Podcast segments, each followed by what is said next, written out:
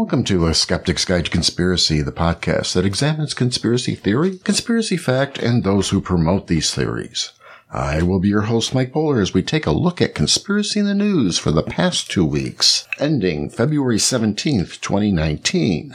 And it's been another light conspiracy time. I don't know what, I honestly don't know why it's, what might be going on, other than maybe that uh, the news uh, outlets are focusing primarily on Roger Stone, Paul Manafort, Jerome Corsi as part of this Mueller investigation and the troubles they have, because really the only real, uh, I guess, additional Roger Stone issues is a, is a story that um, there. It's actually not, it's not even a story about Stone himself or anything that he's done, but more, more than has to do with, um, Roger Stone, uh, promoting or at least, uh, in spirit supporting the NFL in denying the very, uh, denying some of these NFL players who have been injured through concussions so let's start with that first story here. Political consultant and longtime Trump advisor Roger Stone has been spreading conspiracy theories and falsehoods about the landmark 1 billion NFL concussion settlement with retired players suffering from the effects of brain trauma, alleges Christopher Seeger, the lead attorney and for the former players from a story from BuzzFeed. Stone says Seeger in court papers filed this week is working with Pat Patrick Teague, an attorney representing another group of former NFL players to spread disinformation. Apparently, again, the story or what apparently is coming from the uh, reading the complaint that these players are faking or doing something to uh, get a settlement that they're really not entitled to, which is uh, highly dubious uh, claim. Most of these uh, athletes who have gone through uh, through medical and you know medical tests and evaluations that they do suffer from this concussion injuries, and it is possible, and I unfortunately cannot find any evidence that Stone has been hired by the NFL to spread these rumors. This isn't normally what he would do is kind of his thing. He gets paid to spread disinformation. He's uh, admitted to this type of activities before. He's not opposed to lying to the public. So, but unfortunately, I don't have any evidence of this, but somehow he has to be being, he has to be being paid to make these claims. I hate to, of course, that's totally speculative. I can't even begin to uh, support that, but certainly anyone studying or understanding the Roger Stone's uh, activities should be asking this question. The second story of two stories this week is um, a claim that Chuck E. Cheese recycles their pizza slices claimed by this fellow named Shane Dawson. Uh, from the article, Shane Dawson's new two-part series investigates different popular conspiracy theories, including whether Chuck E. Cheese serves reused leftover pizza to customers. Now, following the success of Dawson's documentary, a Chuck E. Cheese spokesperson told The Verge that claims made by Dawson are untrue. The claims made in this video about Chuck E. Cheese and our pizza are unequivocally false. The spokesman said, no conspiracies here. Our pizzas are made to order and we prepare our dough fresh in the restaurant, which means that they're not always perfectly uniform in shape, but always delicious. Of course, uh, when I went to look at this video and actually looked a little bit more into Shane Dawson, his video, I, it's, when I started watching this and he has showed these photos, uh, still shots of pizza that was apparently sitting in front of him where the slices were weird shapes, um, things like that. Um, really couldn't tell if these were doctored, either doctored at in the restaurant. Is this something where he got these photos from? And I started looking into other Dawson's videos. Uh, this guy is apparently one of these many uh, YouTube phenomenon. Uh, they he has um, millions of viewers. Kind of a, and apparently he's a twenty something type.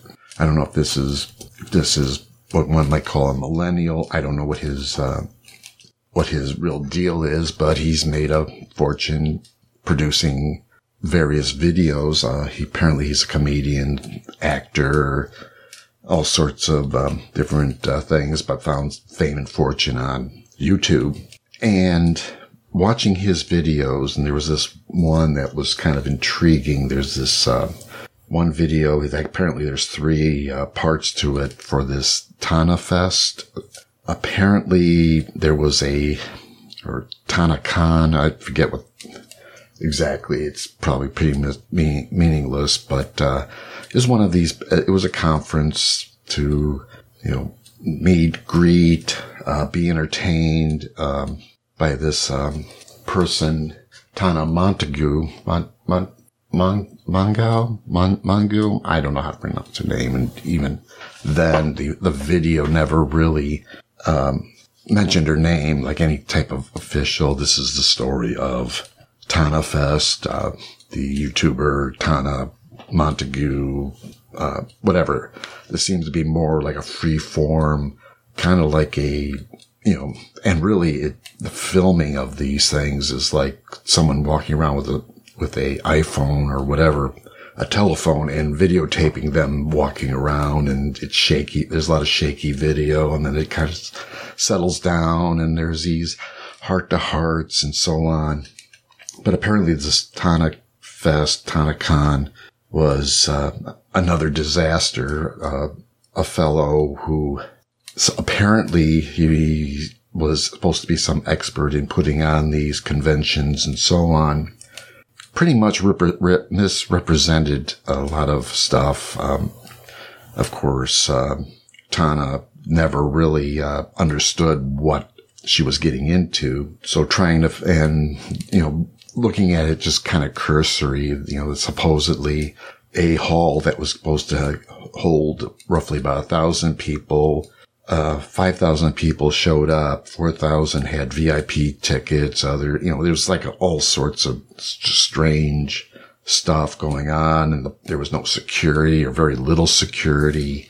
And watching this video, it seems like Dawson was inserting himself into this story.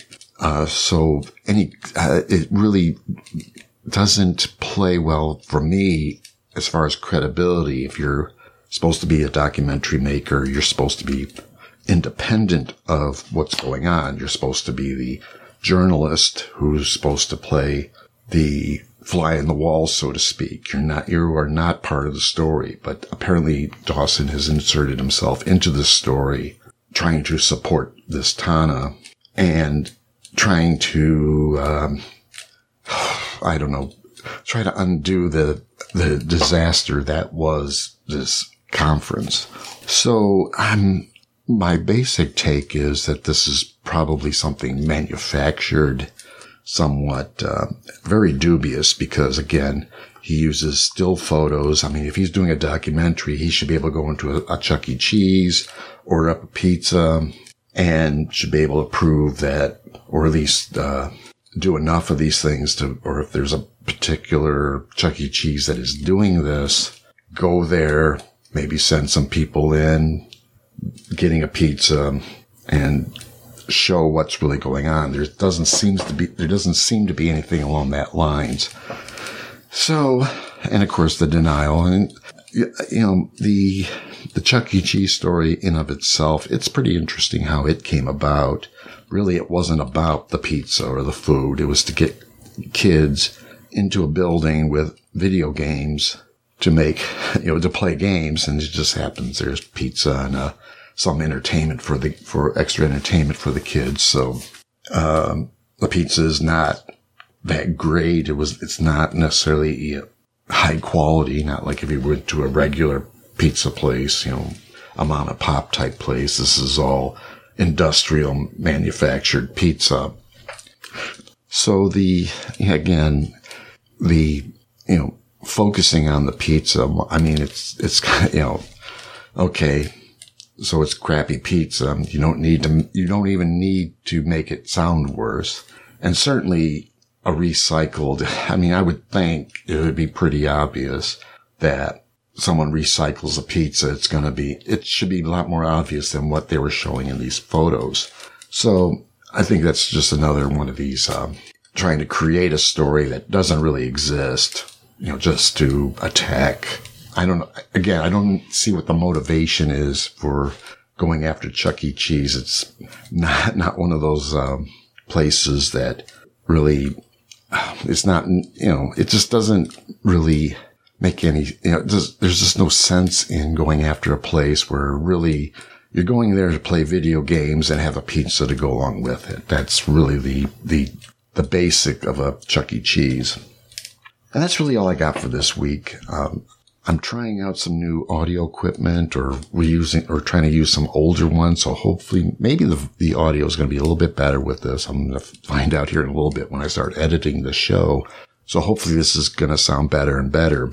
I'm trying to get rid of certain things like the breathing and some of these. There's some weird, uh, kind of, uh, a dull voice. I don't know if it's because the microphone's going bad or what, but I pulled out my Heil PR40 and I'm going to give this a try. I've got it going through a uh, mixer board and trying to record off, uh, you know, off the USB port. I mean, I'm listening to it now and I'm picking up a lot of extra noises. So we'll figure that out. We'll get that figured and see how it comes out on the, uh, on the, from the editing standpoint. So no other announcements. It looks like, again, I'm not going to be doing this traveling that I was expecting to do. So, and as long as there's enough stories for me to talk about, I will, of course, try to stick to the weekly production of the show. But as you can tell, I've already, this is a two week, uh, a two week, uh, uh, show. So, but certainly hang in there. I will be, uh, putting out the shows as, as required as, or not as required, but, you know, as needed if anything good comes along. So I would like to thank you for listening. This was episode 125, recorded February 17th, 2019. Thank you and good night.